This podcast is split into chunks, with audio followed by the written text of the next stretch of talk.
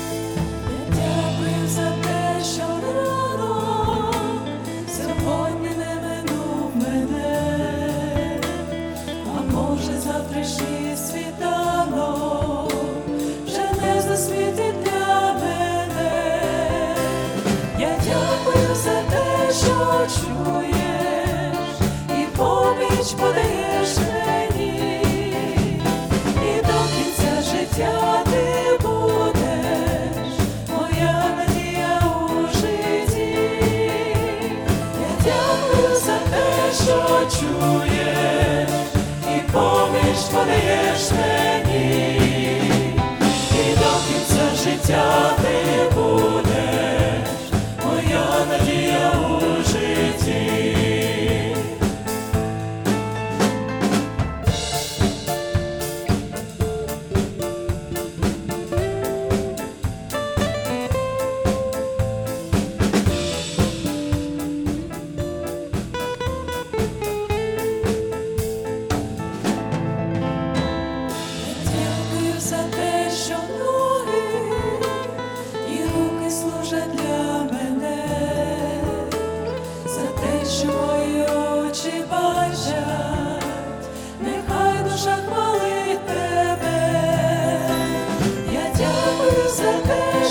czujesz i pomieć podeje.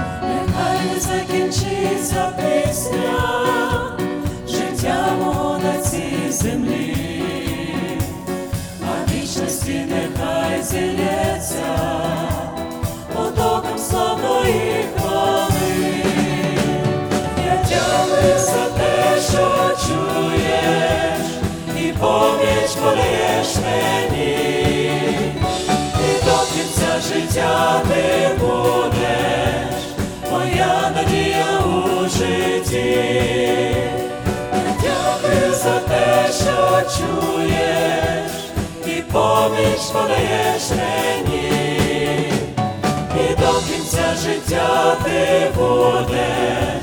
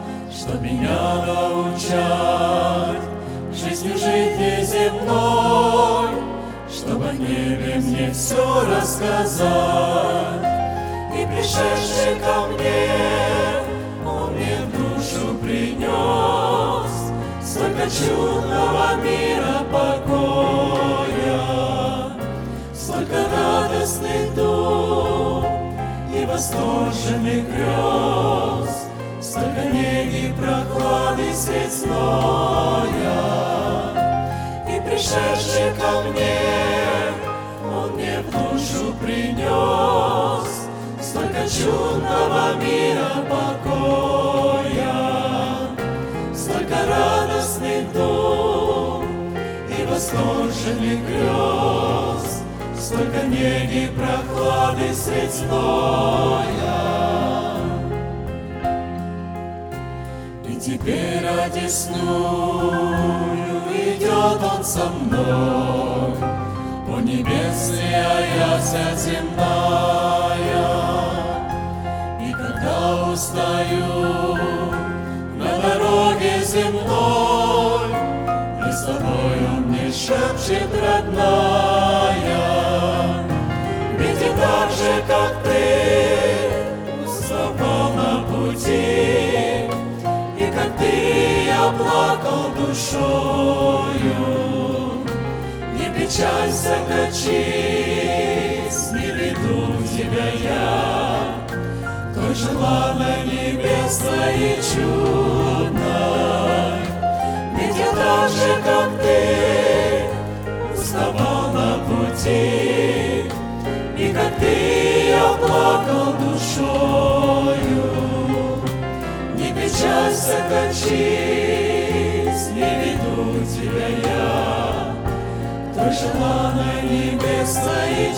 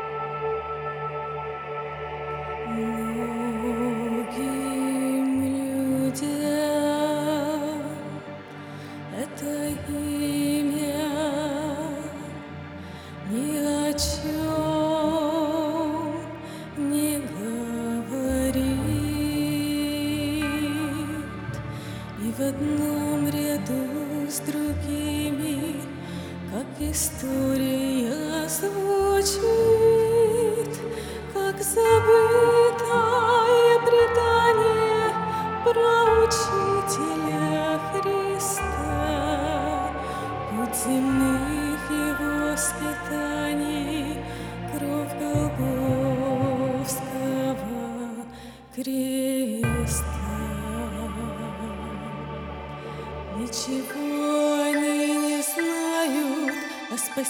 мучительной любви, И душой не прибегает к возрождаю.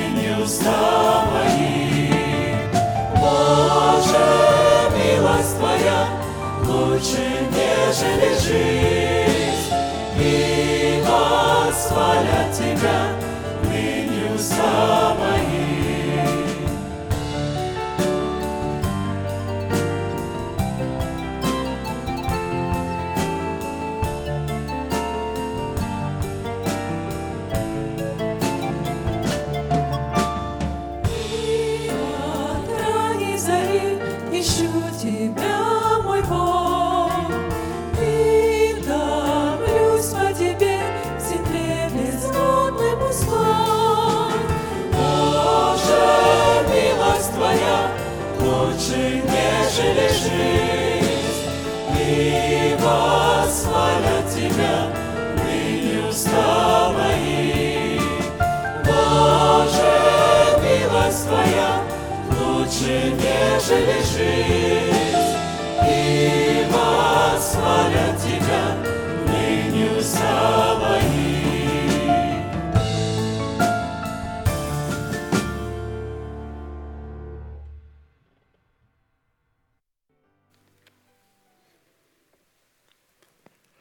Послание апостола Павла к Ефесянам, глава 4, с 22 по 24 стихи.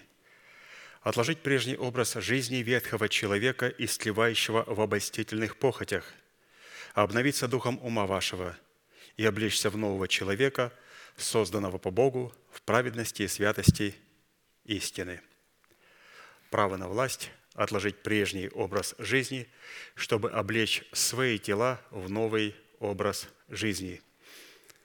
И для выполнения этой повелевающей заповеди, записанной апостолом Павлом и объясненной нам в формате благовествуемого слова апостолом Аркадием, задействованы три судьбоносных, повелевающих и основополагающих действия.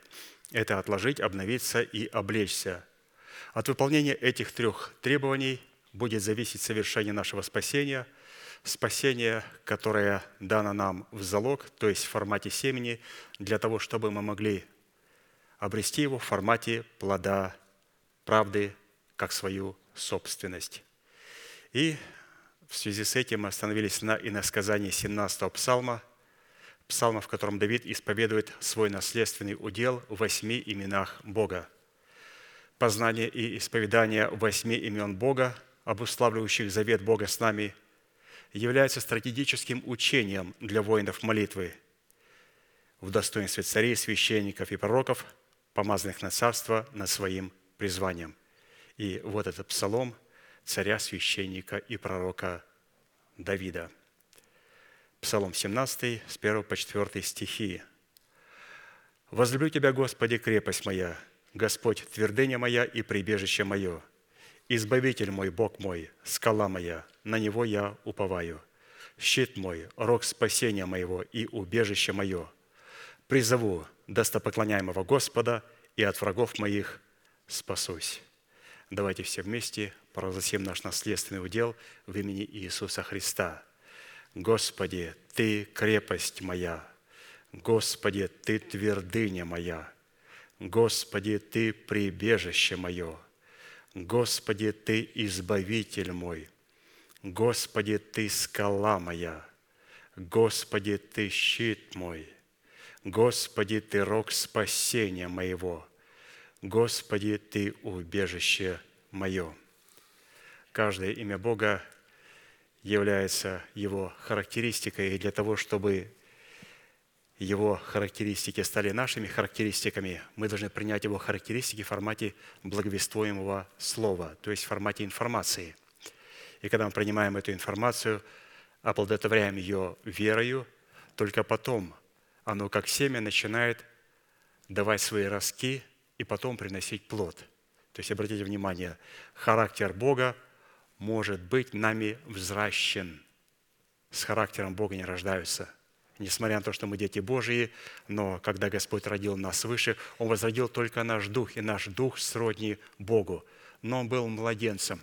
И теперь этот младенец растет, и рост этого младенца можно определить по тому, в каком состоянии находится наша душа и в каком состоянии находится наше тело.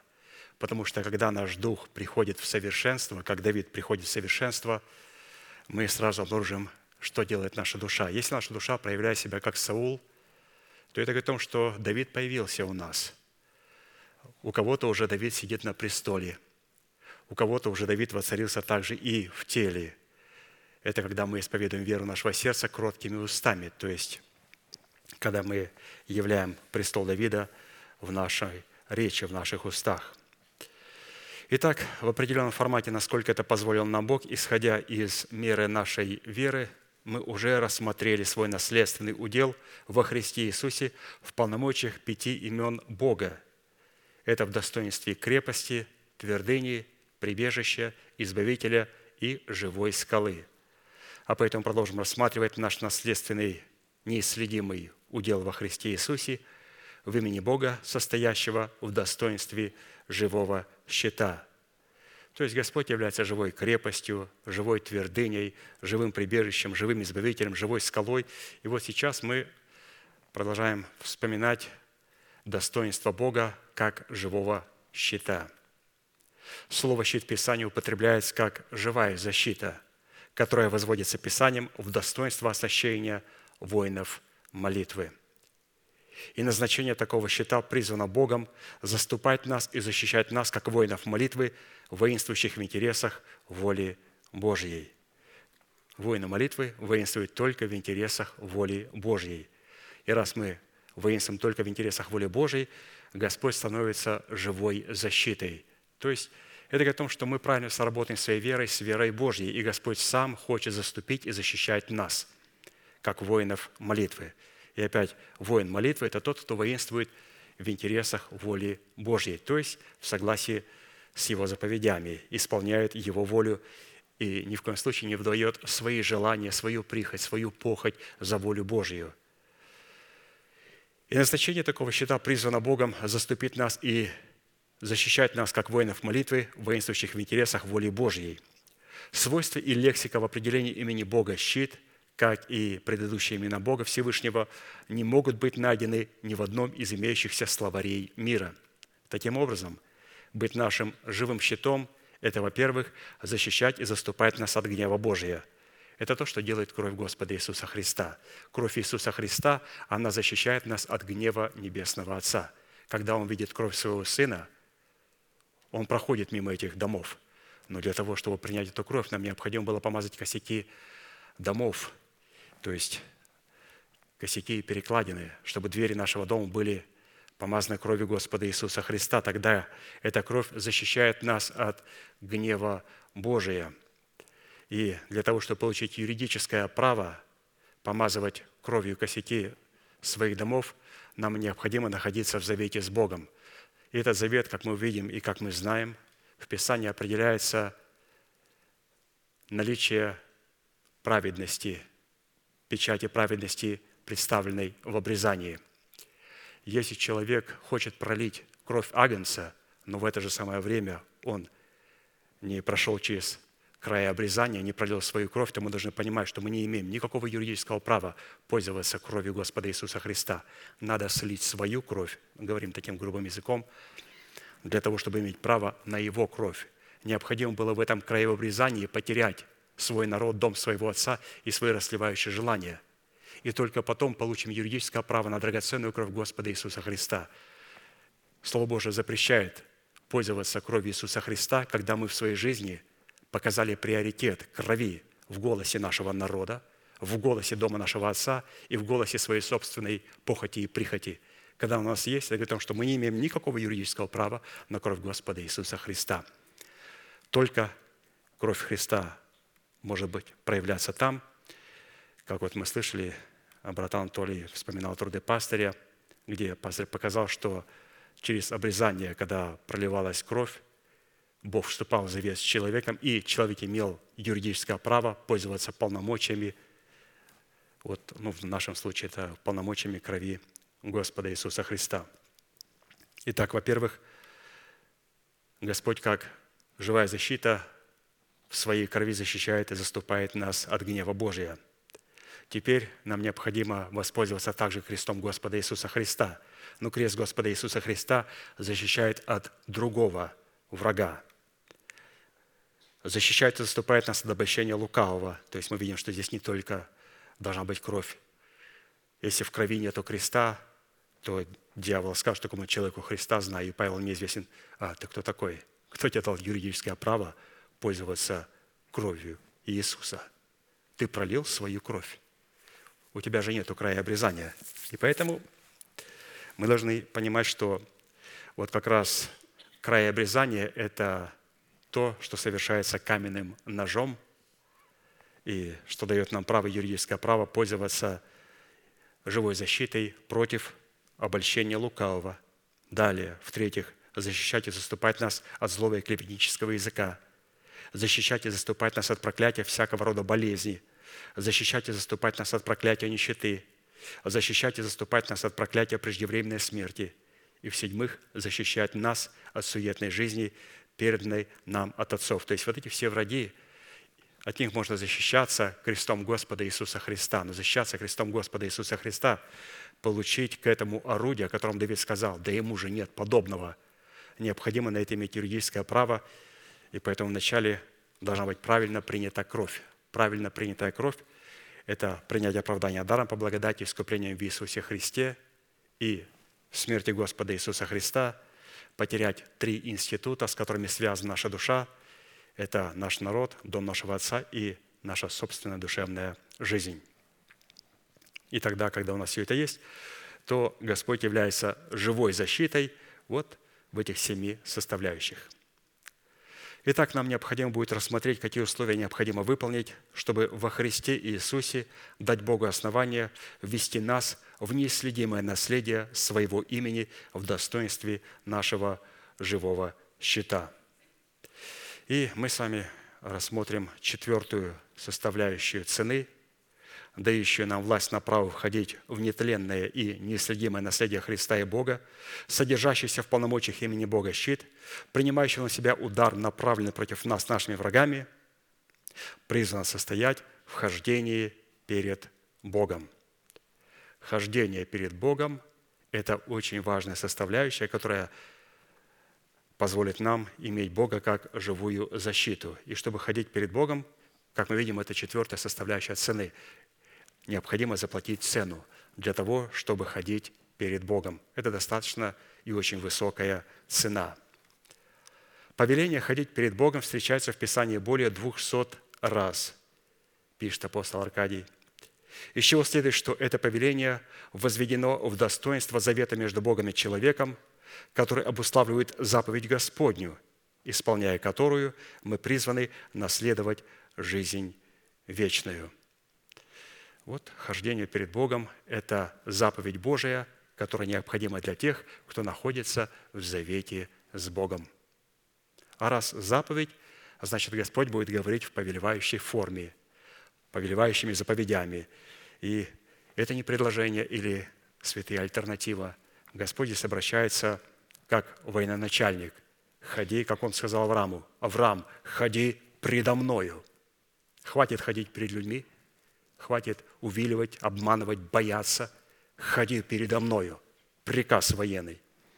Поэтому здесь тоже звучит этот приказ военный. Почему? Потому что хождение перед Богом, как пастор сказал, это заповедь только для тех людей, которые находятся в завете с Богом.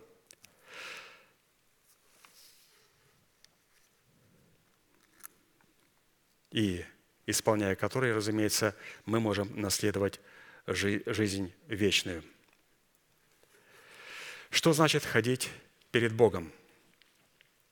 Ходить перед Богом – это значит ходить во свете Слова, исходящего из уст Бога. Это ходить путем Господним, творя правду и суд. Это бодрствовать в молитве. Это приносить Богу плод правды. Это заповедать детям своим и дому своему ходить путем Господним. Это приносить Богу жертву хвалы в плоде уст, прославляющих Бога. Это воцарять в своем теле плод правды – это облекать свое тело в плод правды. Это являть в плоде правды благость сосудом милосердия, и это являть в плоде правды строгость сосудом гнева. Это значит все ходить перед Богом. И, как мы видим, здесь очень часто употребляется слово «плод», «плод», «плод». Это все плод правды. Это составляющая, которую нам необходимо взрастить. Еще раз, плод правды. Хождение перед Богом, его необходимо взрастить, ему необходимо научиться – или же для того, чтобы ходить перед Богом, нам необходимо возрасти, прийти в определенный возраст. За соблюдение заповедей, состоящих в хождении перед Богом, как мы прочитали, обещана награда, а за несоблюдение этой заповеди обещано наказание. Поэтому мы постараемся исполнить эту заповедь. А для того, чтобы исполнить заповеди – нам необходимо ну, вспомнить эти заповеди. Я знаю, что мы их святые знаем, но необходимо постоянно а, держать их в таком, на вооружении, всегда помнить их и знать. Потому что если мы не знаем заповеди, то как мы можем ее исполнять?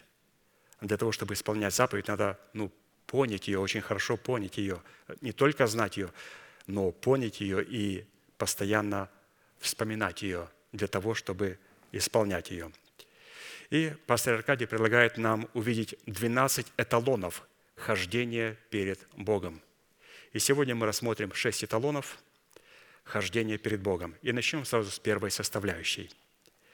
Итак, первой составляющей эталон хождения перед Богом состоит в повиновении нашей веры и вере Божьей, принять в добрую почву своего сердца семя обетования, прогоняющего смерть из нашего тленного тела, и взрастить это семя в плод Духа в имени Мафусала. Бытие 5, 22, 24. «И ходил Енох перед Богом по рождении Мафусала триста лет, и родил сынов и дочерей. Всех же дней Еноха было 365 лет. И ходил Енох перед Богом, и не стало его, потому что Бог взял его. Исходя из этого места, только после рождения Мафусала Енох получил способность ходить перед Богом. Только после рождения Мафусала. Не тогда, когда он принял семя, а когда это семя было рождено.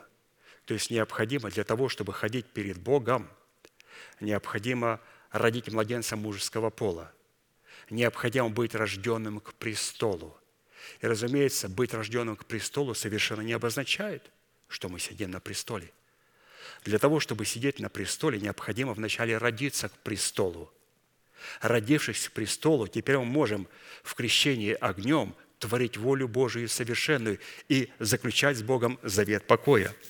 И вот когда мы заключим с Богом завет покоя и совершим волю совершенную, вот только тогда рожденный к престолу сможет сесть на престоле. Поэтому, когда мы говорим учение о рождениях, практически учение о рождении, например, рождение к престолу, есть рождение от воды, рождение от духа, рождение к престолу, рождение от престола имеет две составляющие. Первая составляющая – мы рождаемся к чему-то, и потом то, к чему мы родились, мы взращиваем себя в этот образ, чтобы получить юридическое право сесть. То, что нам дано в формате семени. Поэтому только после рождения Мафусала, только после того, когда мы родились от духа или же родили младенца мужеского пола, Енох получил способность ходить перед Богом. Что указывает на тот факт, пишет апостол Аркадий, что до тех пор, пока повиновением нашей веры, вере Божией, в благовествуемых нам словах – у воздвижения Царства Небесного внутри нас, власть ветхого человека, живущего в нашем теле, не будет упразднена или же прогнана, у нас не будет никакой возможности и способности ходить перед Богом. Как мы видим, что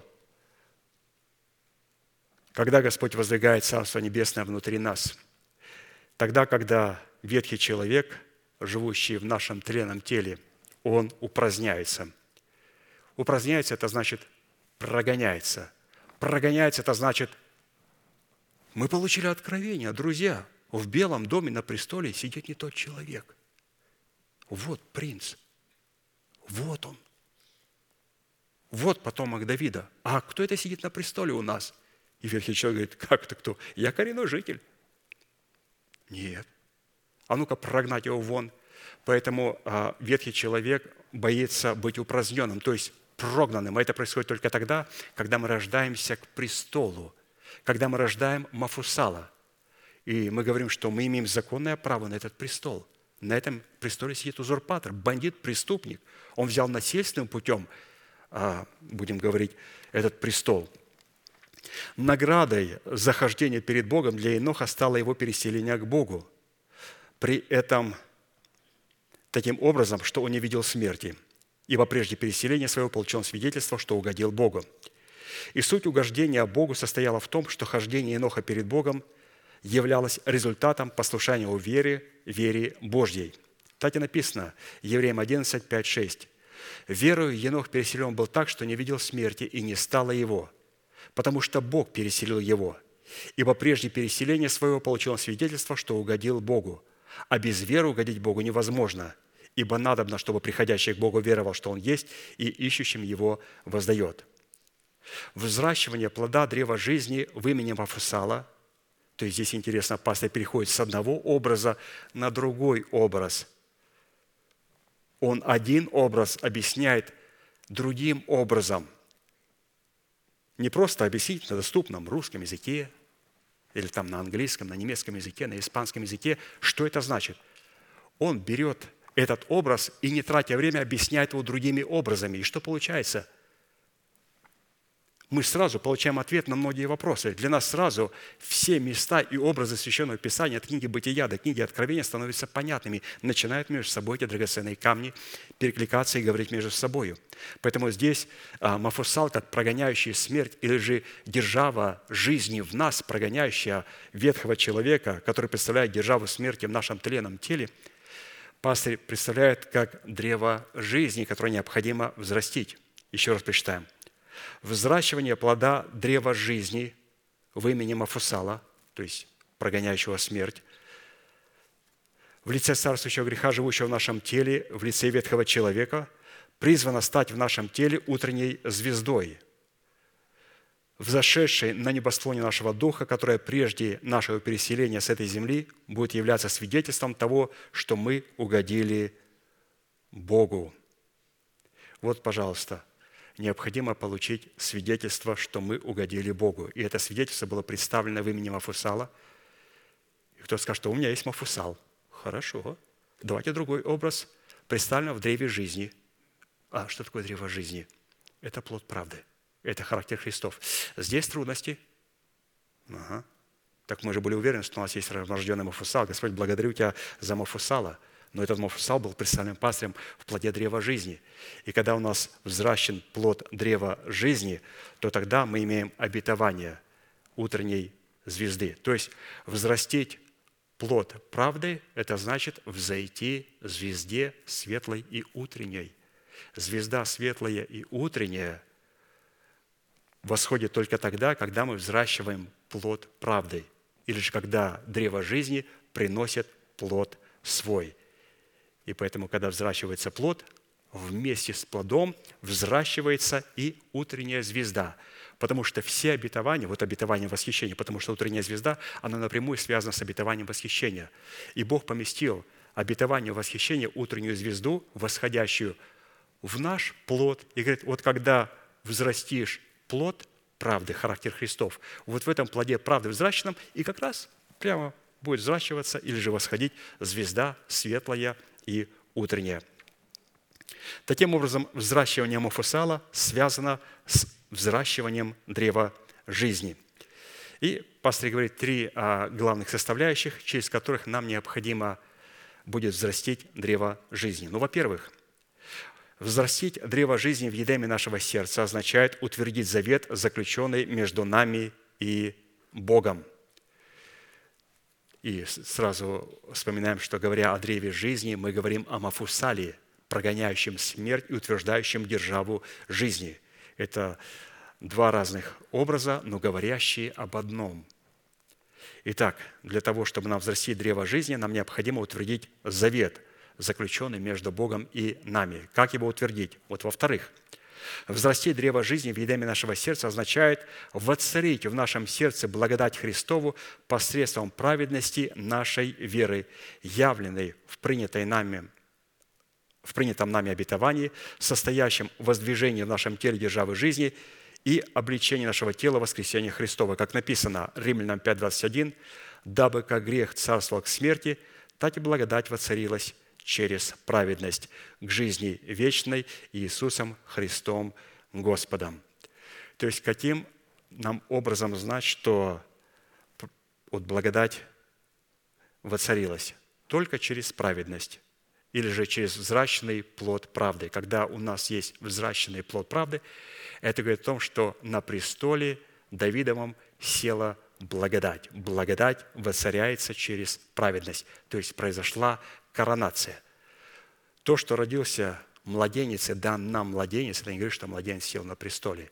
Это говорит, что теперь мы знаем, что тот, кто сидел на престоле, имел голос нашего народа, голос дома нашего Отца и наших расливающих желаний, которые говорили, это вот воля Божия, мы этого узурпатора упразднили, то есть прогнали его. А вот теперь необходимо на этот престол кого-то посадить. А этот кто-то сядет на престол только тогда, когда благодать воцарится. А благодать, как мы видим, воцаряется только через плод правды. Вот, когда вот этот рожденный, который родился в нас, он придет в меру полного возраста Христова. И в-третьих, взрастить древо жизни в едеме нашего сердца означает почитать себя мертвым для греха, живым же для Бога, называя несуществующую державу нетления в нашем теле, как уже существующую. То есть без этой составляющей ну, никак невозможно благодати воцариться в нас через праведность. Вот, вот, вот это необходимо делать. Почитать себя мертвым для греха, живым же для Бога и называть несуществующую державу нетления в нашем теле как уже существующую. То есть это мы делаем только тогда, когда мы имеем на это юридическое право и когда эта составляющая есть в Иисусе Христе. А для этого эту составляющую, это откровение необходимо принять в свое сердце. И то обетование, та истина, которую я принял в свое сердце, и она очень ясно начертано на моих сердце, на моем сердце, я могу сто процентов сказать, что это откровение, это обетование для меня находится в Иисусе Христе. Почему? Потому что оно прямо пропорционально отражает то, что находится в Иисусе Христе. Поэтому очень важно, святые, понимать, чтобы то откровение, которое мы имеем, чтобы оно было очень ясно у нас написано. Вот почему мы и святые у нас трудятся в нашем движении, и возвращаемся, возвращаемся к тем истинам, которые передал нам апостол Аркадий, для того, чтобы эти составляющие были ясно написаны на скрижалях нашего сердца. Это говорит о том, что мы имеем юридическое право на это обетование, на это откровение, на эту заповедь и знаем, как ее исполнять. Вот такой был интересный первый эталон, который был представлен нам в Енохе. Второй составляющий эталон хождения перед Богом состоит в воцарении плода правды в именах трех сынов – Сима, Хама и Иофета. Бытие 6, 8, 10. Ной же обрел благодать перед очами Господа, вот житие Ноя.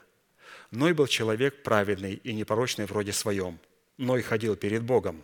Ной родил трех сыновей – Сима, Хама и Иофета. Результат хождения Ноя перед Богом состоял в его спасении от вод потопа – явленного в его трех сыновьях Сима, Хама и Афета. Мы будем спасены от вод потопа, если у нас будут найден Сим, Хам и Афет. И сейчас мы поговорим об этих уникальных именах. Именно спасение, явленное в трех сыновьях Ноя, Сима, Хама и Афета, стало гарантией его спасения от гнева Божия, явленного в водах всемирного потопа.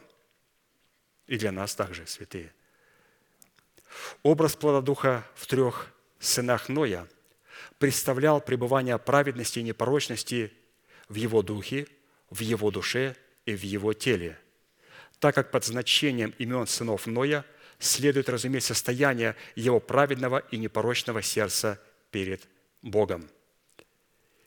И вот эти три имени, которые пребывали в праведном и непорочном сердце Ноя, Сим – значение «слава Божия», «хам» – знойный или горячий, и «афет» – да, распространит Бог. Давайте посмотрим, как нам обнаружить вот эти три имени в нашей сущности. И как пастор показал, что здесь представлено в этих трех сыновьях Ноя пребывание праведности Божьей и его непорочности – в нашем духе, в нашей душе и в нашем теле. То есть Сим, Хам и Афет – это представители праведности Божьей в каждой субстанции нашего естества. Итак, давайте начнем с первого имени Сим. Праведность и непорочность сердца Ноя в плоде его духа в имени Сима, которая давала ему гарантию на спасение от всемирного потопа, состояла в том, что в сердце Ноя пребывала слава Божья в лице Христа – живущего в его сердце. То есть очень важная составляющая. Имеем ли мы Сима? Имя Сим – слава Божия. Слава Божия в лице Христа, живущего в нас. Вот место Священного Писания, которое позволит нам обнаружить Сима внутри нас. Колоссянам 1, 26, 28. «Тайну, сокрытую от веков и родов, ныне же открытую святым Его, которым благоволил Бог показать, какое богатство славы – в тайне сей для язычников, который есть Христос вас, упование славы. Еще раз, какое богатство славы, то есть мы обнаружили здесь Сима, имя Сим, слава Божия, какое богатство славы в тайне сей для язычников, который есть Христос вас, упование славы, которого мы проповедуем, вразумляя всякого человека, научая научая всякой премудрости, чтобы представить всякого человека совершенным во Христе Иисусе. Итак, здесь нам представлена праведность в имени Сима, который является великим богатством Христос в нас, упование славы. Следующее имя.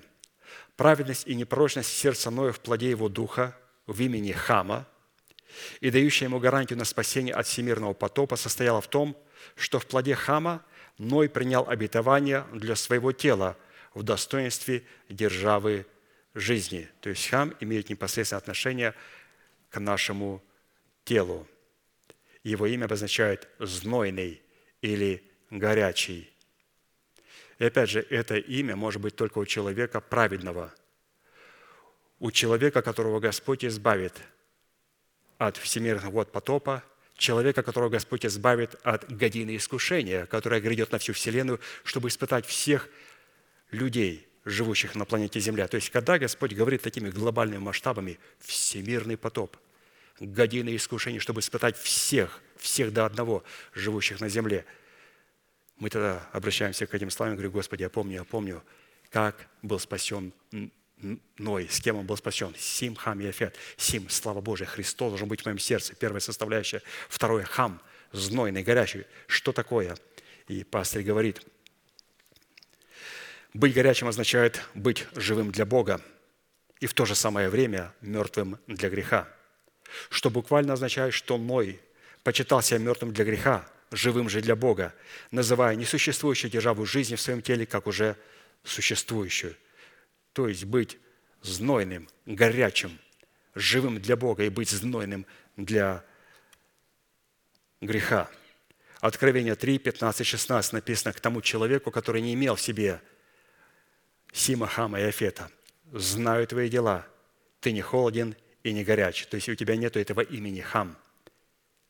О, если бы ты был холоден или горяч, но как ты тепл, а не горяч и не холоден, то извергну тебя из уст моих. То есть очень важная составляющая. И третье имя. Праведность и непорочность сердца Ноя в плоде его духа, представляющего его распространение в имени Иофета и дающему ему гарантию на спасение от всемирного потопа, состояло в том, что Ной в плоде своего духа в имени Иофета вселился в шатры Сима. Вследствие вселения Иофета в шатры Сима Ханаан, сын Хама, становился рабом Иофета. Вот где это написано, Бытие 9, 26, 27. «Благословен Господь Бог Симов, Ханаан же будет рабом ему. Да распространит Бог Иофета, и да вселится он в шатрах Симовых. Ханаан же будет рабом ему».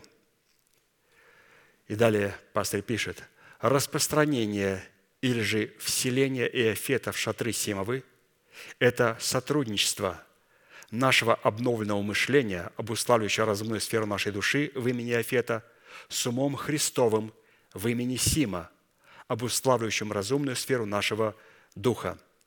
Господство же Иофета над Ханааном, сыном Хам, Хама, Хананом сына Хама – это воцарение нашего обновленного мышления – над эмоциональной сферой нашей души, которая в достоинстве князя Божия жезлом своих уст призвано было управлять нашим эмоциональным конем.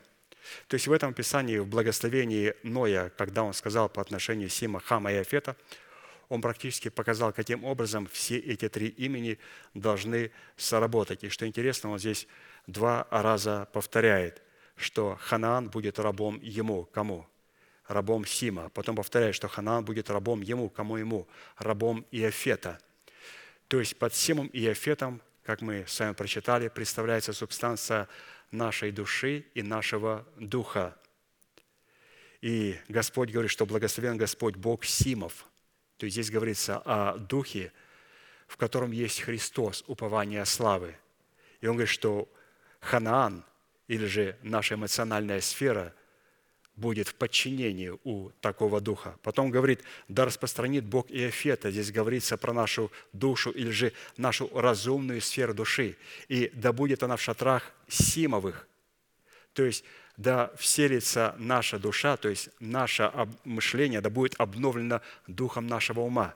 То есть Иофет, наша душа, должен был вселиться в шатры Симовы нашего духа. Или же обновить свою душу, наше мышление духом своего ума. И только тогда Господь повторяет, что Ханан будет также рабом и Иофета.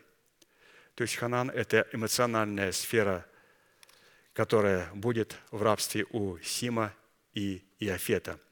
Но это происходит только тогда, когда Иофет вселится в шатрах Симовых. Вот что сейчас мы, святые, делаем? Сейчас мы слушаем Слово Божие. Мы сейчас позволяем, чтобы Иофет, то есть наше мышление, вселил их в шатрах Симовых. То есть это в уме Христовом, в истине, в истине, которая уже пребывает в нашем сердце. Ведь мы повторяем те истины, которые уже находятся в вашем сердце. Вы их приняли, потому что вы ученики, вы сыновья и дочери Бога Всевышнего. Мы приняли эту истину, и эта истина есть в нашем сердце. Теперь необходимо с ней поработать, чтобы и Афет, наша душа, в формате нашего обновленного мышления могла вселиться в шатры Сима, то есть нашего духа. Итак, с одной стороны, благодаря наличию плода правды Ноя в именах трех сынов, своих сыновей, Бог получил основание дать Ною откровение, исполняя которое Нойл унаследовал спасение для своего дома. А с другой стороны, благодаря наличию плода правды Ноя в именах своих трех сыновей, Ной осудил весь мир и сделался наследником праведности по вере. Поэтому, если у нас есть Сим, Хам и Афет, то Господь позволит нам наследовать свое спасение, спасение своего дома, и Господь позволит нам осудить весь мир. Если человек думает, что он получил, держит спасение для себя и для своего дома, он должен понимать, что это проверяется по другой составляющей. Он должен был своей верой осудить весь мир в лице своего народа и дома своего отца, который противится истине Слова Божия, и, разумеется, своей душевной жизни – вот такая была, святые, интересная вторая составляющая, где мы научились и вспомнили, как Ной ходил перед Богом.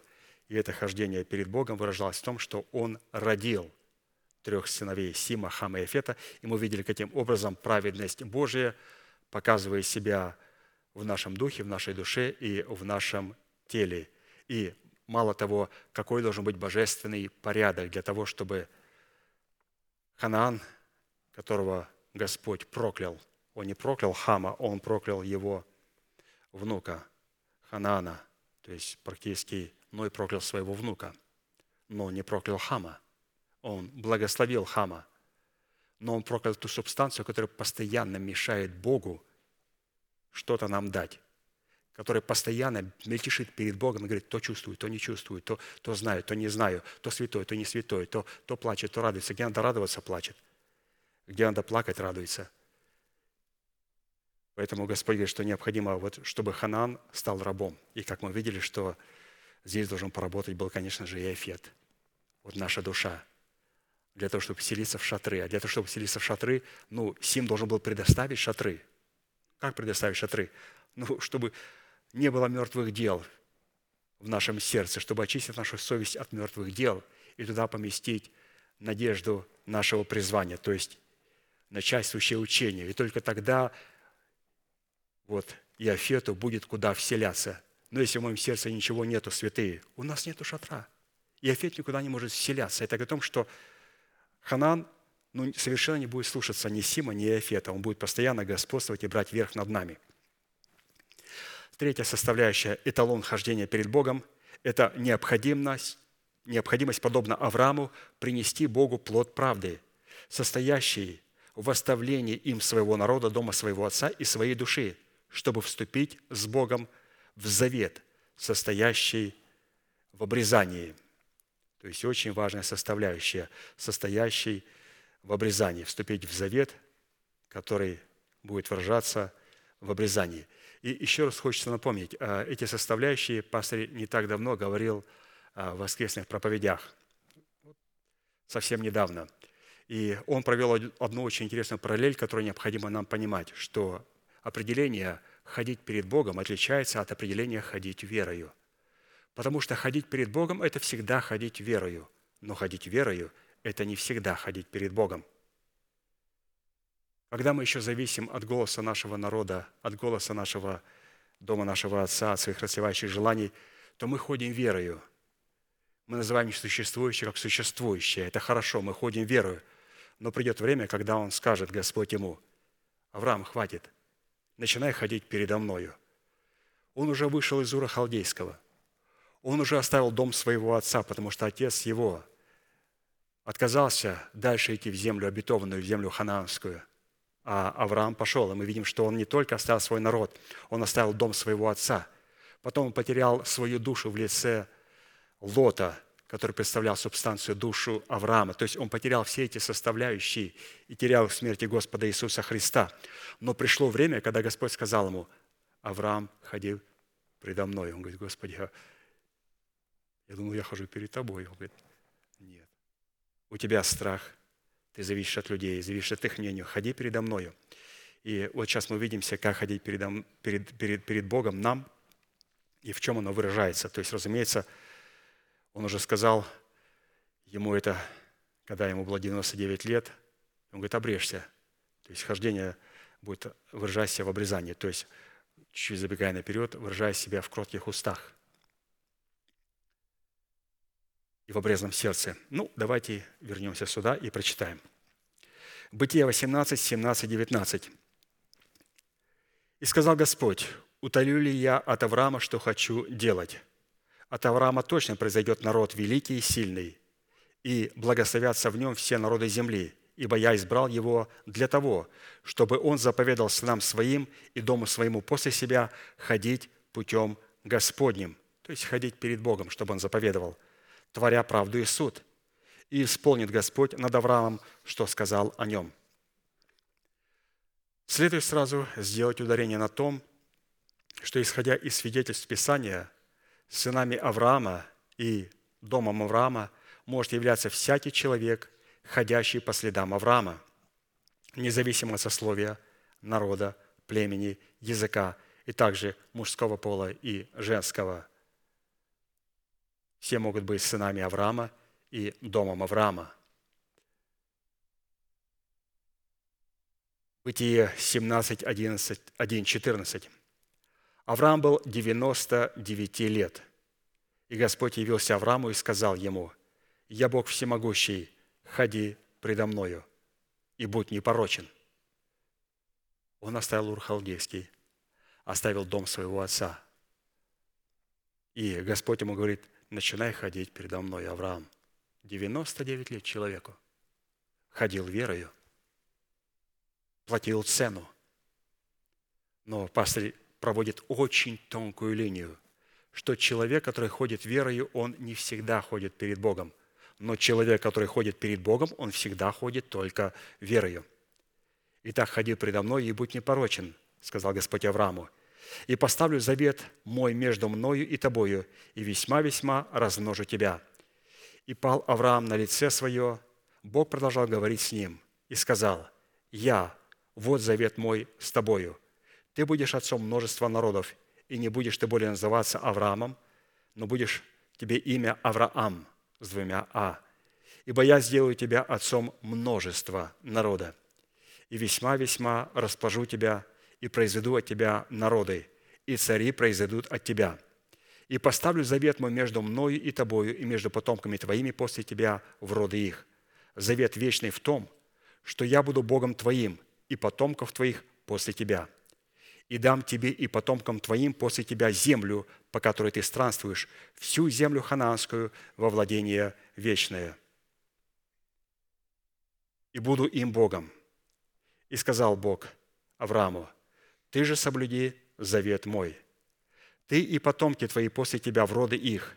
Все есть завет мой, который вы должны соблюдать между мной и между вами, и между потомками твоими после тебя. Да будет у вас обрезан весь мужеский пол. Обрезывайте крайнюю плоть вашу, и сие будет знамением завета между мной и вами.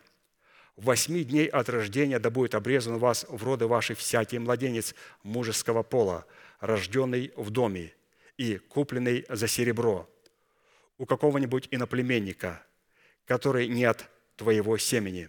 Непременно да будет обрезан рожденный в доме твоем и купленный за серебро твое – и будет завет мой на теле вашем заветом вечным, не обрезанный же мужеского пола, который не обрежь крайней плоти своей, истребится душа-то из народа своего, ибо он нарушил завет мой». Здесь Господь говорит о том, чтобы восьмой день необходимо было обрезать крайнюю плоть. И это давало ему юридическое право находиться в завете с Богом.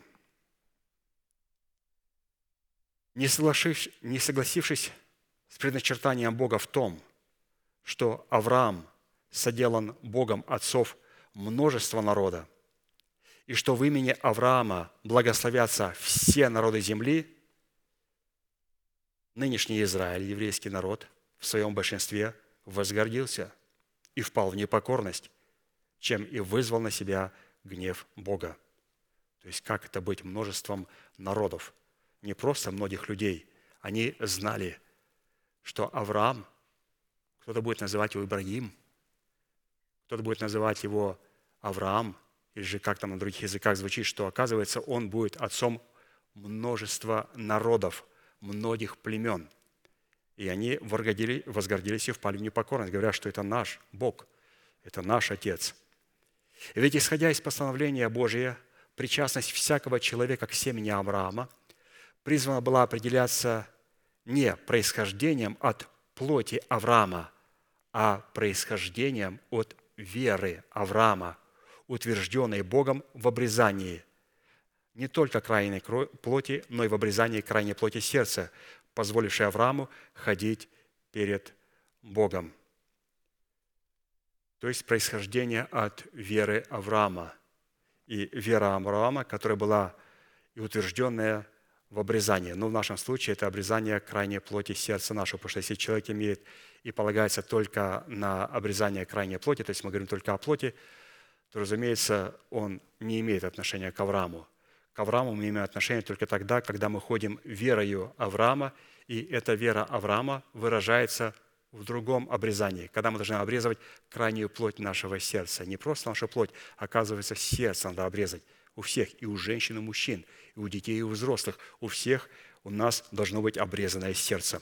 И вот только тогда мы говорим, что Господь, независимо от нашего сословия, от нашего происхождения, от нашего пола, от нашего положения в обществе, мое отношение к отцу нашему Аврааму определяется через веру, которая показывает себя в обрезанном сердце. Второзаконие 10, 14, 18. Это все еще написано во второзаконии. Это не просто откровение Нового Завета, чтобы Израиль сказал, что «А что это у вас там проповедует апостол Павел?» Или «Что проповедует у вас апостол Аркадий?» Да это проповедовано еще в законе, это все написано в законе. Вот надо сказать правоверным евреям, слушай внимательно, Второзаконие 10, 14, 18. «Вот у Господа Бога твоего небо и небеса небес, земля и все, что на ней – но только отцов твоих принял Господь и возлюбил их, и избрал вас, семя их после них, из всех народов, как ныне видишь. Итак, обрежьте крайнюю плоть сердца вашего. Итак, обрежьте крайнюю плоть сердца вашего, и не будьте впредь жестоковыны, ибо Господь Бог ваш есть Бог богов и владыка владык, Бог великий, сильный и страшный, который не смотрит на лица и не берет даров – который дает суд сироте и вдове и любит пришельца, и дает ему хлеб и одежду. То есть человек, который имеет обрезанное сердце, это человек, который является сиротой, вдовой и пришельцем. Почему? Потому что люди, которые имеют, потеряли эту жестоковыйность в обрезании сердца, вот они облеклись в статус сироты, вдовы и пришельца. Они правильно относятся к ним, они по-другому совершенно смотрят на сироту, вдову и пришельца. Разумеется, мы говорим о не просто сироте, вот, у которой нет мамы или папы, не только о вдове, у которой нет мужа, не только о пришельце, который прибежал с другой страны. Они тоже сюда включаются, но здесь говорится совершенно о другом. Здесь говорится о человеке, который умер для своего народа и стал пришельцем. Для человека, который умер для дома своего отца, как Авраам, и стал сиротой. Для вдовы, которая умерла для своего мужа, то есть для ветхого человека смерти Господа Иисуса Христа и расторгла с ним законные брачные обязательства. Она стала вдовой и теперь имеет юридическое право выходить замуж за Господа Иисуса Христа. Он никогда не будет брать себе в замуж женщину или же нашу душу, у которой есть законный муж. А его необходимо упразднить. Как упразднить? Его необходимо прогнать с престола. Чтобы прогнать с престола, мы должны показать, что есть у нас рожденный к престолу, есть кто закон должен сидеть а, вот на этом престоле. Ну, давайте будем все-таки концентрироваться на, на сердце обрезания крайней плоти. И вот одно из мест Писания, содержащееся в Новом Завете, пишет апостол Аркадий, которое однозначно свидетельствует о том, что израильтянами могут именоваться и быть только те, кто является детьми обетования, но не плотские дети. То есть плотские дети – это которые имеют обрезание крайней плоти. Это и арабы, которые говорят, отец наш Ибрагим. Это и евреи, которые говорят, отец наш Авраам. Мы с вами язычники, русские, украинцы, немцы, испанцы, мы имеем законное право на отца Авраама – больше, чем они вместе взятые, и арабы, и евреи. Потому что у нас есть то край обрезания, которое нас делает роднее всех родных с отцом нашим Авраамом. Потому что имя Израиль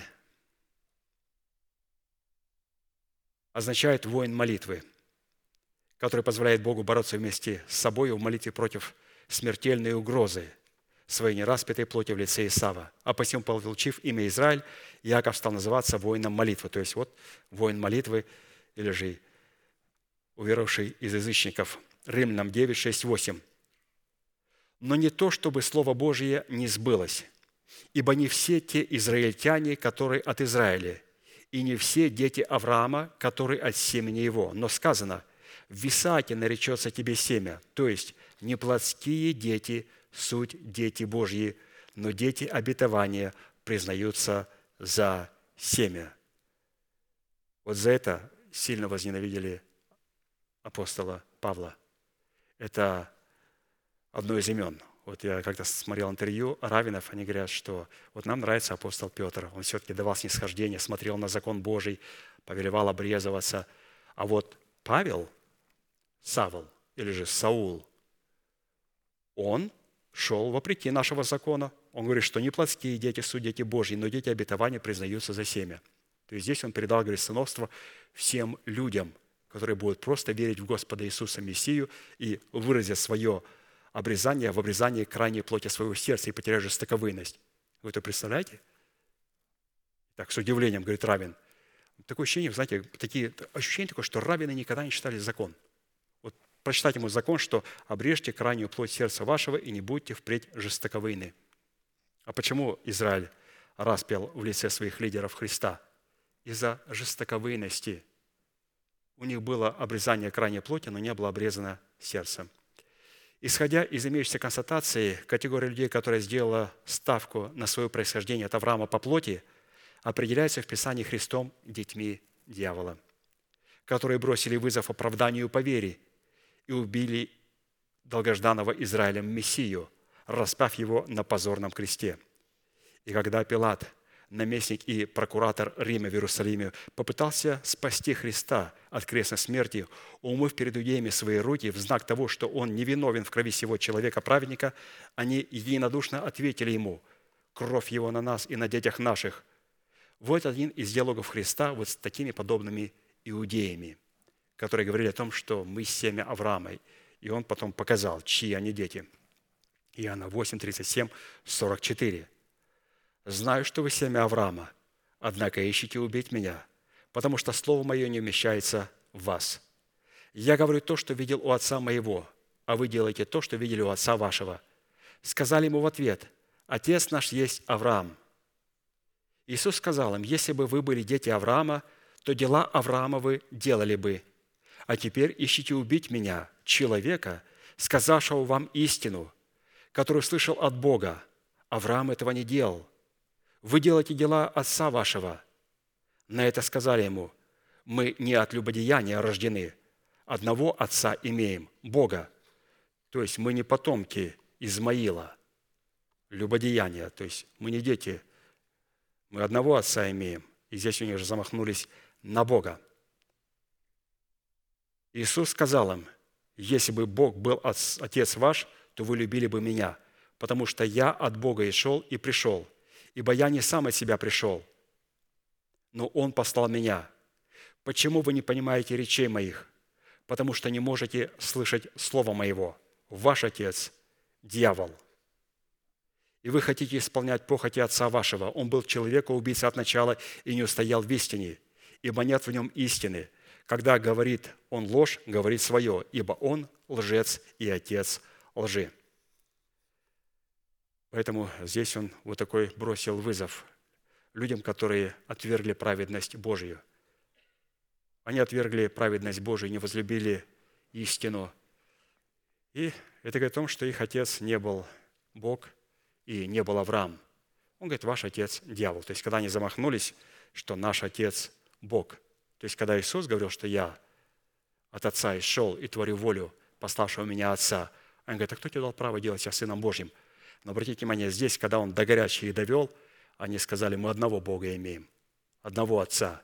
И это не Авраам и никто, забудь. Бог, Яхве. Вот когда они подняли свою планочку так высоко, они развязали полностью Христу право провозгласить приговор. Потому что вот именно в этом и проявляются дети дьявола. Они же сказали, мы не от любодеяния, мы не потомки Измаила, который представляет ну, душевное младенчество. Он говорит, мы не младенцы, Иисус. Он говорит, раз вы не младенцы и поступаете, вот такие дела творите, то значит ваш отец дьявол, вы дети дьявола. Поэтому мы видим, какой приговор. А то, что Авраам, читаем дальше, соделан Богом Отцом для всякого верующего в Иисуса Христа и всякого колена, языка и народа и племени, подтверждается другими многими местами Писания. Вот одно из них, Галатам 3, 6, 14, 26, 29. Так Авраам поверил Богу, и это вменилось ему в праведность. Познайте же, что верующий суть – сыны Авраама. Описание, провидя, что Бог верою оправдывает язычников, предвозвестило Аврааму, в тебе благословятся все народы. Все народы. Итак, верующие благословляются с верным Авраамом, а все утверждающиеся на делах закона находятся под клятвою. Ибо написано «проклят всяк, кто не исполнит постоянно всего, что написано в книге закона. А что законом никто не оправдывается перед Богом, это ясно, потому что праведный верою жив будет. А закон не по вере, но кто исполнит его, тот жив будет им. Христос искупил нас от клятвы закона, соделавшись за нас клятвой, ибо написано «проклят всяк, висящий на древе», дабы благословение Авраамова через Христа Иисуса распространилось на язычников – чтобы нам получить обещанного Духа верою. Ибо все вы сыны Божьи по вере во Христа Иисуса. Все вы во Христа крестившиеся, во Христа облеклись. Нет уже иудея, ни язычника, нет раба, ни свободного, нет мужского пола, ни женского, ибо все вы одно во Христе Иисусе. Если же вы Христовы, то вы семя Авраамова и по обетованию наследники. То есть, если мы Христовы, то мы семя Авраама, и, разумеется, мы с вами по обетованию наследники. И мы благодарим Бога, что Господь нам дарует свое наследие, открывает это наследие через благовествуемое свое слово. Это говорит о том, что мы дети Авраама. И еще раз, что такое дети Авраама? Это люди, которые имеют праведность по вере. Но праведность по вере обязательно должна иметь знак праведности. Это обрезание нашего сердца – Никто не умолял, никто не отменял обрезание. Только не плоти обрезание сердца. На самом деле, он говорит о всех посланиях, что я не умоляю обрезания. Он говорит, мы сами апостолы обрезания, мы являемся этими каменными ножами. Он говорит, разве вы не видите строгость моего слова? Да в любой моей проповеди там такая строгость апостол говорит. И вы говорите, что я умоляю обрезание – да мое слово режет и ухо, и сердце, и режет все, только проникает до разделения души, духа, составов и мозгов, и судит помышления и намерения сердечные. Он говорит, я каменный нож. И вы говорите, я против края обрезания? Он говорит, я за край обрезания, но только не нашей плоти, а он говорит, нашего сердца, нашего уха, для того, чтобы быть способными быть потомками Авраама. Поэтому, святые, слава Богу, что мы являемся его потомками, и что мы имеем на себе этот знак или же печать праведности. Хотя будем говорить, печать праведности мы получаем, когда заключаем завет с Господом в крещении водою. Когда заключаем завет с Господом в крещении водою, мы заключаем а, вот этот знак праведности. Но все-таки нам необходимо этот знак праведности не только выразить, этот знак праведности должен выразить себя в крещении Духом Святым, и в крещении огнем. И этот знак обрезания должен выразить себя, разумеется, в кротких устах. Кроткие уста – это вот как раз и есть древо жизни. Вот такая интересная, просторная такая третья составляющая.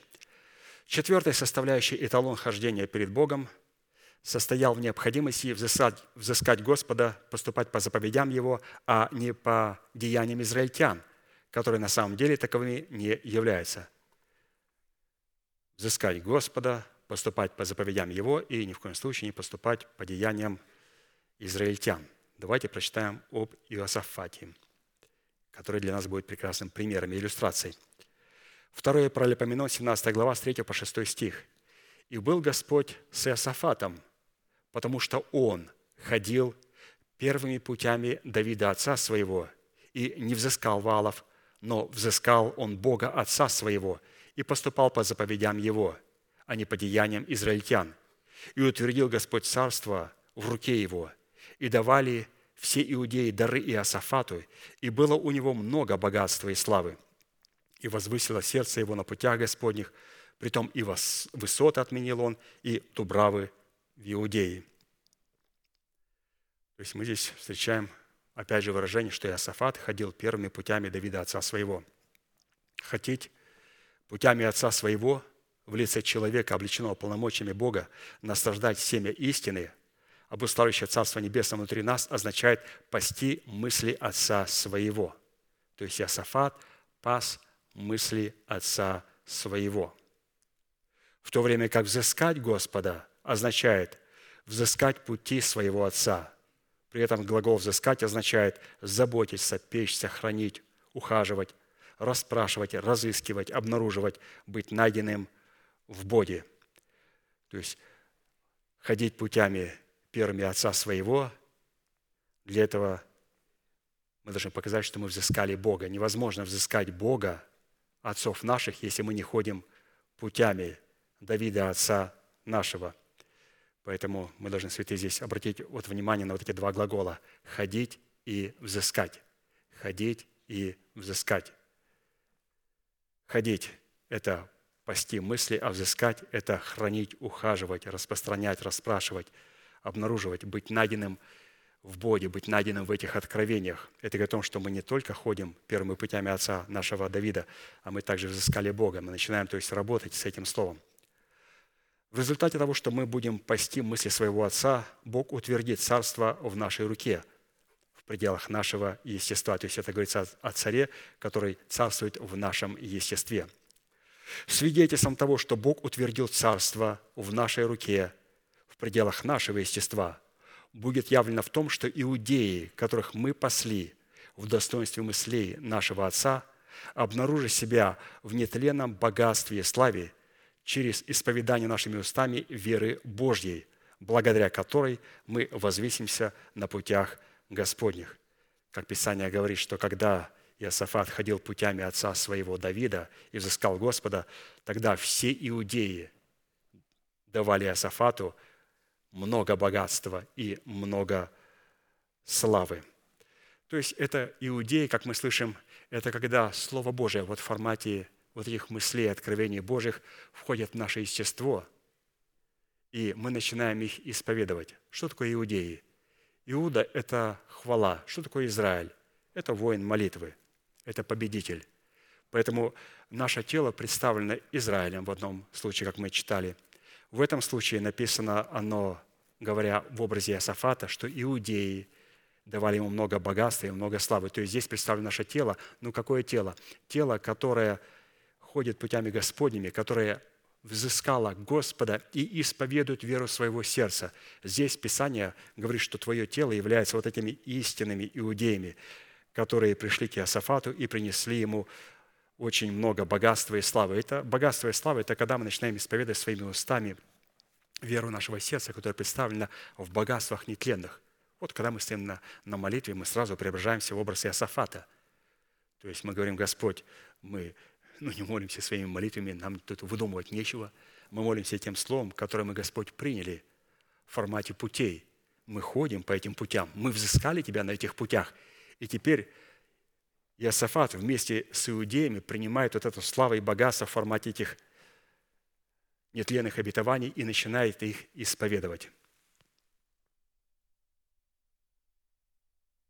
Пятая составляющая эталон хождения перед Богом состоит в необходимости, подобно Давиду, утвердить царство над своим собственным естеством. Утверждением нашего царства в пределах своего естества явится то, что Святой Дух в образе царя Тирского Хирама устроит наше тело в дом праведности, основанием которого будет состоять из камней, а сам дом, возведенный на этом основании, будет возведен из дерева кедра – Второе царство 5, 11, 12. «И прислал Хирам царь Тирский послов к Давиду, и кедровые деревья, и плотников, и каменщиков, и они построили дом Давиду. И уразумел Давид, что Господь утвердил его царем над Израилем, и что возвысил царство его ради народа своего Израиля». То есть как нам узнать, что Господь утвердил нас царями? У нас должно быть правильное отношение с Духом Святым, как с царем Тирским. Он должен послать своих послов. Он должен дать нам материалы в формате драгоценных камней, в формате кедра, дерева. И также у нас должны быть каменщики и плотники. Когда у нас все это есть, святые, мы увидим, что у нас это есть, то это говорит о том, что Господь хочет утвердить и утвердил нас царями над своим естеством – Послами Хирама царя Кирского являются посланники Бога в лице апостолов, насаждающих семя истины и поливающих это семя. Это послы Хирама Тирского. То есть Хирам, царь Тирский, простите, он как раз и является прообразом Духа Святого, его послы, вот это и есть посланники Бога, которые насаждают семя. Кто такое плотники и каменщики в нас? Плотники и каменщики Хирама царя Тирского являются наши уста, наши уста, исповедующие веру Божью, пребывающие в едеме нашего сердца в формате обетования, обусловленного державой жизни, призванной быть воздвигнутой в нашем теле. Это все делают плотники и каменщики. Но раз плотники и каменщики у нас есть, то для того, чтобы нам исповедовать веру Божию, нам необходимо получить эту веру в формате определенных истин. И эти истины будут представлены в формате драгоценных камней камня. Раз каменщики, значит, должен быть камень, который лежит в основании. И плотники, это значит, нам надо поработать с деревом кедр, то есть с праведностью. Строительными материалами в образе камней, положенных в основании Дома праведности, является учение апостолов и пророков, имея самого Иисуса Христа краеугольным камнем. Ефесянам 2, 19, 22. «Итак, вы уже не чужие, не пришельцы, но сограждане святым и свои Богу, быв утвержденный на основании апостолов и пророков, имея самого Иисуса Христа краеугольным камнем, на котором все здание, слагая стройно, возрастает в святой храм в Господе, на котором и вы устрояетесь в жилище Божие Духом». То есть вот, пожалуйста, строительные материалы. Это учение апостолов и пророков, где Иисус Христос является краеугольным камнем. Таким образом, строительные материалы в достоинстве камней – положенных в основании, устроенного для нашего дома праведности, является сокровищницей нашей надежды, в которой содержится свод всех обетований Бога, призванных прийти в исполнение через взращивание в едеме нашего сердца плода древа жизни. То есть, пожалуйста, здесь драгоценные камни, которые полагались в основании, пастор переводит их и представляет нам в формате надежды. То есть это сокровищница надежды, которая содержит в себе все обетования Божии. Строительными же материалами в достоинстве кедра, из которого устрояется дом праведности на основании учения апостолов и пророков, имея самого Иисуса Христа краеугольным камнем, является истина, содержащая в себе учение об уповании на Бога.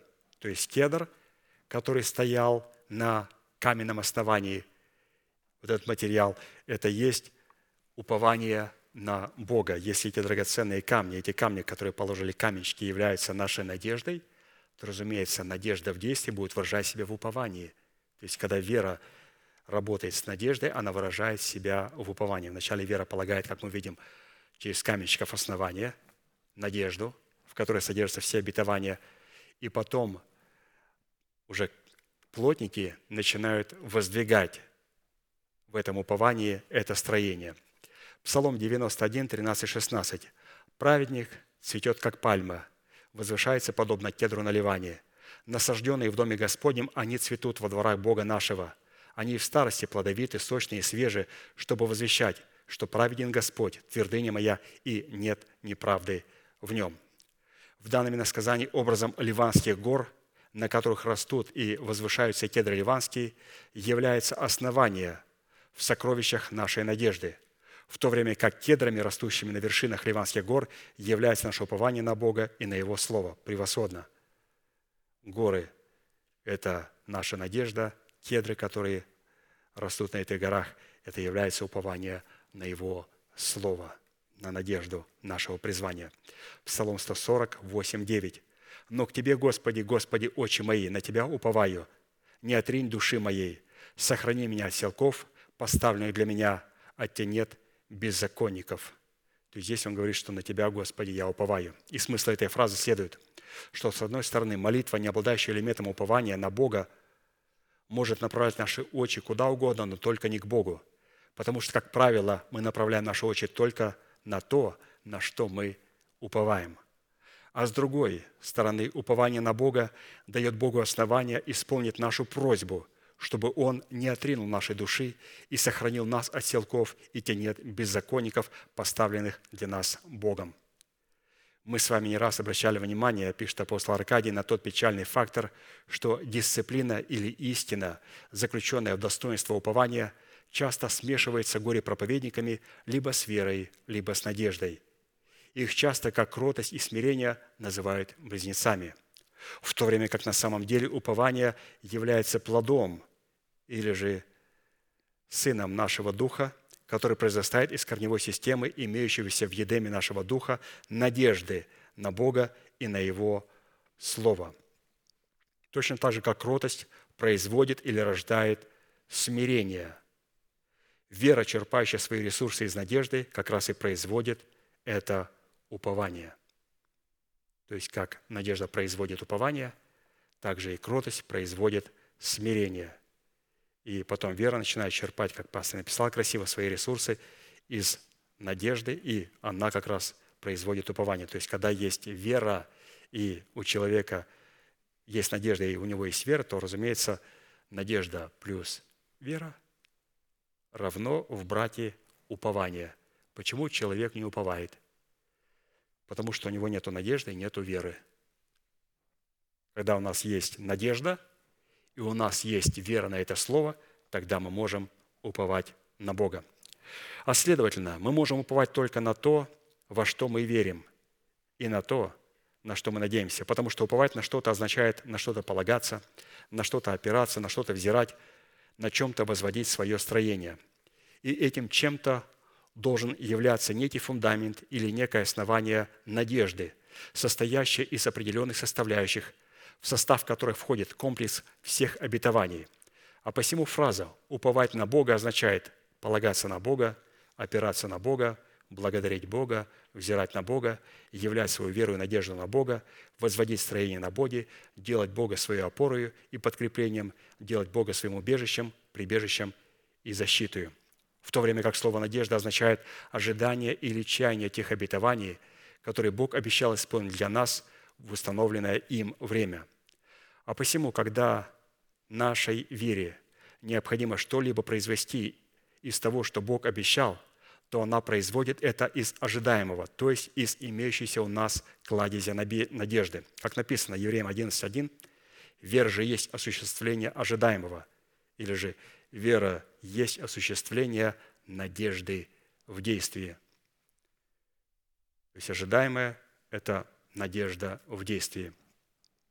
Если человек не ожидает, то это потому, что нет надежды и нет веры.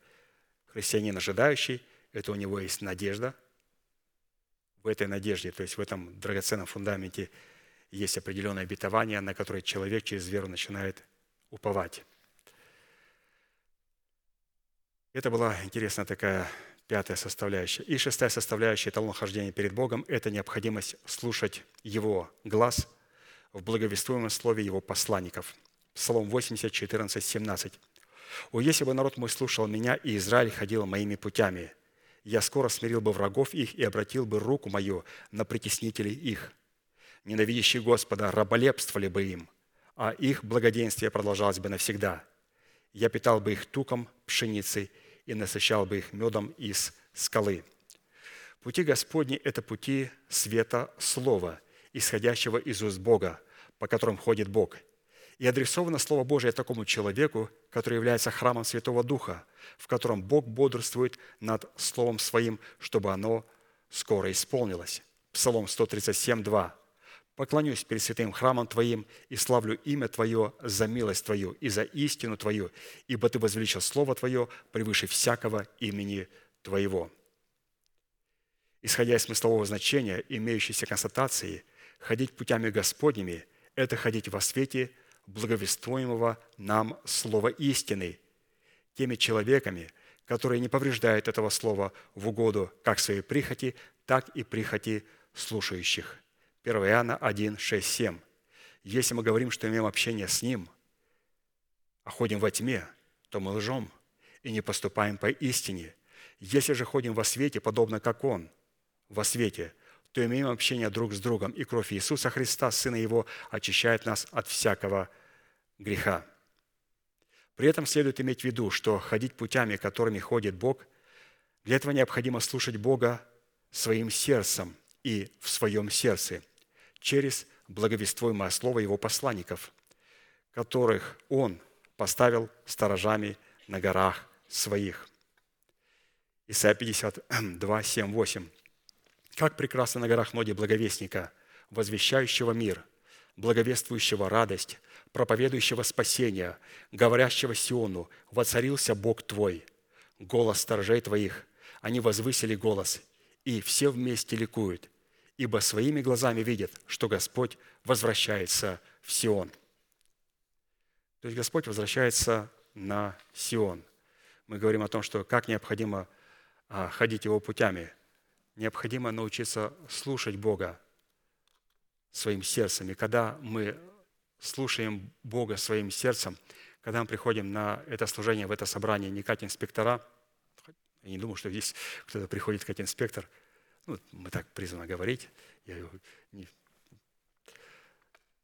Вот когда мы не приходим как инспектора, когда мы приходим как ученики, как сыновья, как дочери, для того, чтобы услышать Слово Божие и принять его, это как раз и есть тот путь, который позволяет нам ходить, ходить, ходить путями Господними. То есть тот путь, по которому проходит свет – от Бога, от Его уст в наше сердце. Вот этот путь является путем света. Если у нас есть вот этот путь, по которому к нам в сердце приходит эта истина, это говорит о чем, святые? Что мы ходим, ходим путями света. И поэтому Господь нас благословит вот этими горами, вот этими обетованиями. И пастор говорил, что вот горы Божии, они представляют для нас собрание святых, в которых присутствует божественный порядок – и когда мы находимся в этом собрании, то Господь в этом собрании позволяет нам получить право, юридическое право на другие горы, которые уже называются обетованиями Божьими, нетленными обетованиями. Но если мы не найдем гору Сион, на которой пребывает божественный порядок, и не начнем ходить путями света, а ходить путями света, как мы слышали, это правильно относиться к Слову Божьему. Когда мы идем в Дом Божий, мы приготовим свое сердце к слышанию Слова Божьего.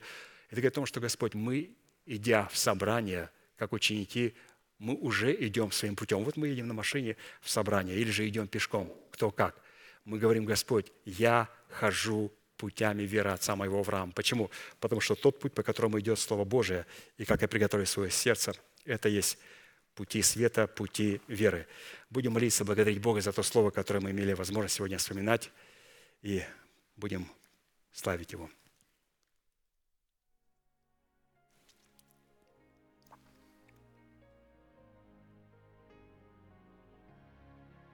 Дорогой Небесный Отец, во имя Иисуса Христа мы благодарим Тебя за великую привилегию пребывать на месте, которое очертила десница Твоя для поклонения Твоему святому имени. Мы благодарим Тебя, Господь, что на этом месте пребывает страх Божий. И это место, Господь, страшное. Это место, Господь, на котором Ты проливаешь свой свет в своих откровениях. Это то место, Господь, на котором Ты нам открываешь свои повелевающие, основополагающие и судьбоносные заповеди – И мы, Господь, их принимаем как Твои дети, как Твои сыновья, как Твои дочери. Мы принимаем, Господь, Твое Слово, принимаем, Господь, Твои повелевающие заповеди. И мы знаем, Господь, что во всех повелевающих заповедях Ты сокрыл для нас, Господь, нетленные обетования. Ты, Господь, сегодня нам позволил вспомнить важность хождения верою для того, чтобы угождать Тебе, для того, чтобы получить законы и юридическое право, позволить Тебе быть живой защитой и живым щитом для нас. А это, Господь, происходит только тогда, когда мы ходим перед Тобою. Мы благодарим Тебя, Господь, что мы сегодня приняли в добрую почву нашего сердца обетование, прогоняющего смерть из нашего тленного тела. Мы благодарим Тебя, Господь, что это принятое обетование, Господь, оно родится. Оно родится к престолу и заключит Господь с Тобою завет мира и покоя и получит юридическое право благодати воцариться в нашем естестве через праведность.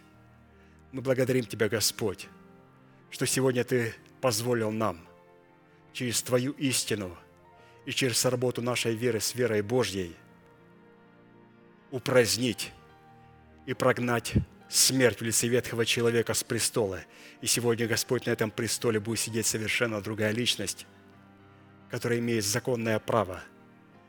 Благодарим Тебя, Господь, за это откровение, которое Ты нам даровал, что только после рождения, только после рождения Мафусала Енох получил право ходить перед Тобою.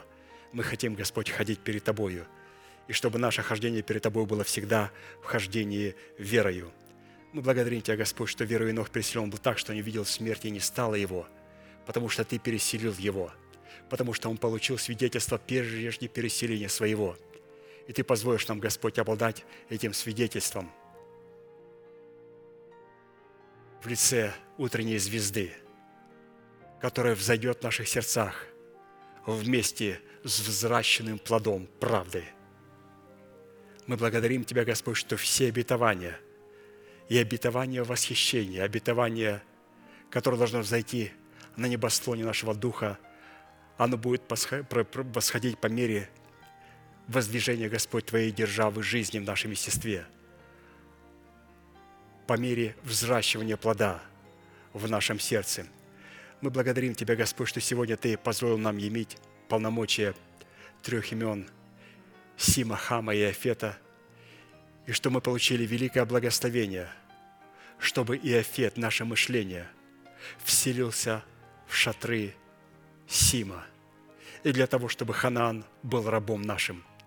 Мы сегодня, Господь, находимся на этом месте для того, чтобы позволить нашему Эфету, нашей душе, нашим разумным возможностям вселиться в шатры Сима. Мы благодарим Тебя, Господь, что сегодня Ты соделал наши сердца шатрами Сима – ты очистил, Господь наш, нас от наших религиозных, деноминационных, мертвых дел, которые мы творили, для того, чтобы Господь в наших шатрах и в нашем сердце запечатлеть свою истину, в которой содержатся все Твои нетленные обетования, находится Твоя слава и Твое величие.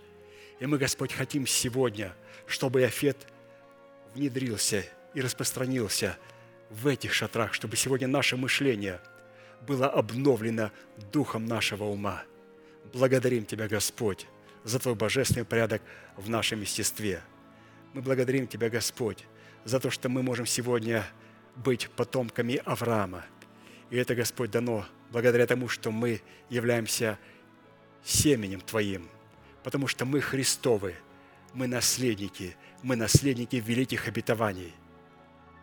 И мы сегодня, Господь, ходим путями, первыми путями Отца нашего Давида. И мы, Господь, на этом месте для того, чтобы взыскать Тебя. И Ты позволишь, Господь, чтобы иудеи в естестве нашего храма, нашего естества могли принести богатство и славу.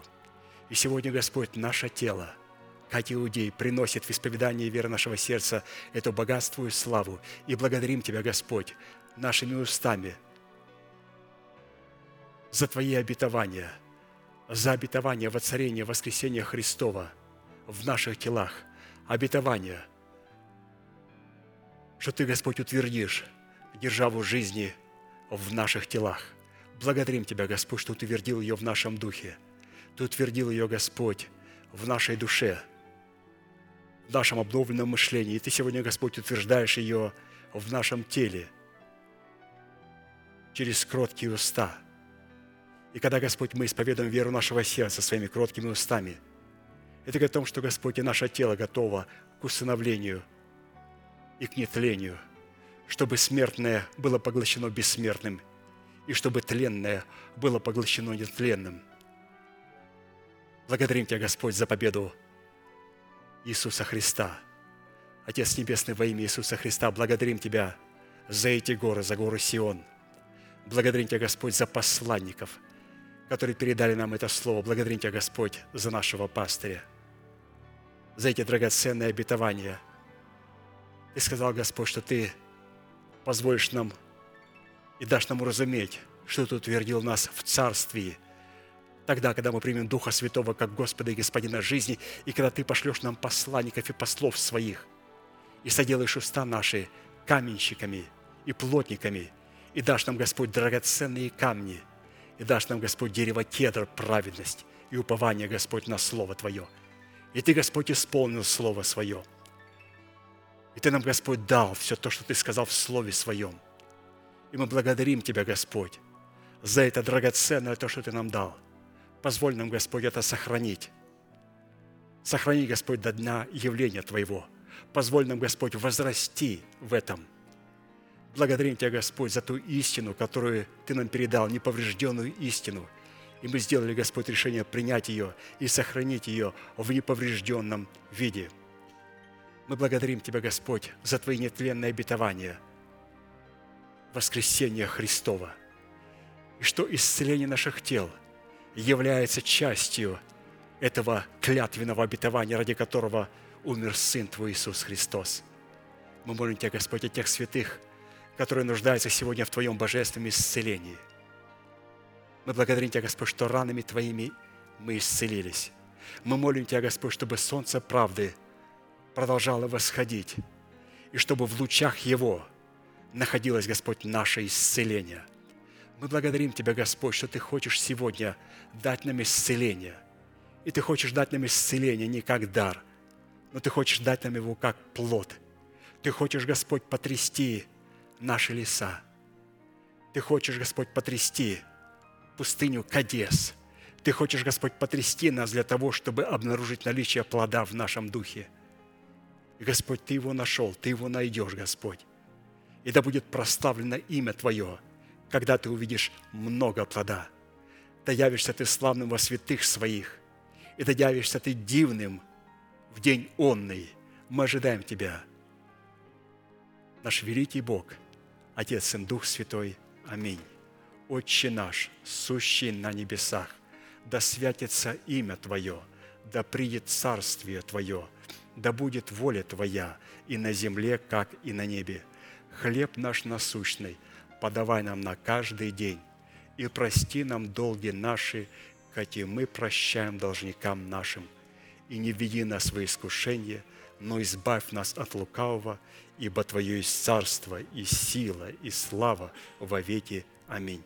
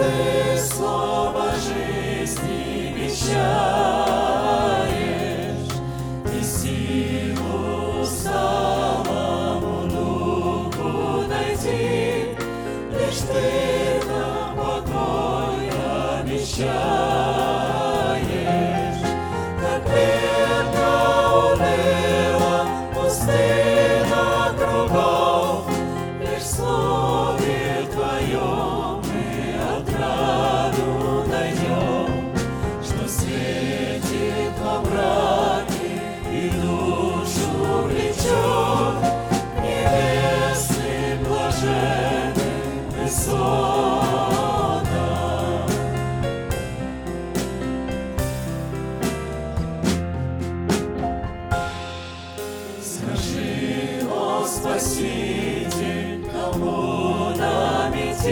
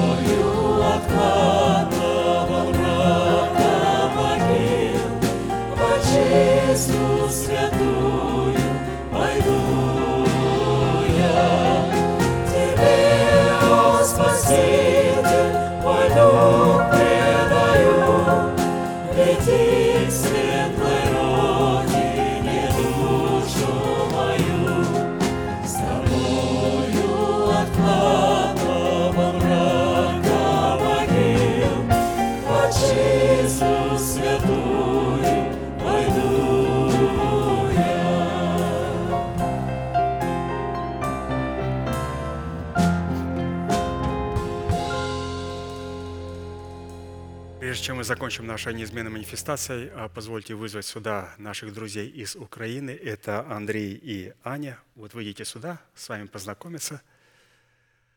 Они у нас в Портленде, в Орегоне, а, только на три денька, как я понял, что в понедельник они уже, уже уезжают. Они приехали с другого штата, поэтому вот, пожалуйста, а, Андрей и Аня. То есть совсем немного, можете познакомиться с ними, то есть у них практически сегодня и вот воскресенье, в субботу есть время как-то провести общение. Все, благодарим вас, можете садиться. Ну, а мы с вами давайте закончим неизменной манифестацией. Могущему же соблюсти нас от падения и поставить перед славою Своею непорочными в радости, единому, премудрому Богу, Спасителю нашему, через Иисуса Христа, Господа нашего, слава и величие – сила и власть, прежде всех веков, ныне и во все веки. Аминь. Служение наше закончено. Следующее собрание будет сегодня, молитва бдения, также утренняя молитва и общее богослужение с 12 до 2. Будьте благословены в вашем пути и в жилищах ваших. И, как наш пастор говорит, можете поприветствовать друг друга. Благодарю вас.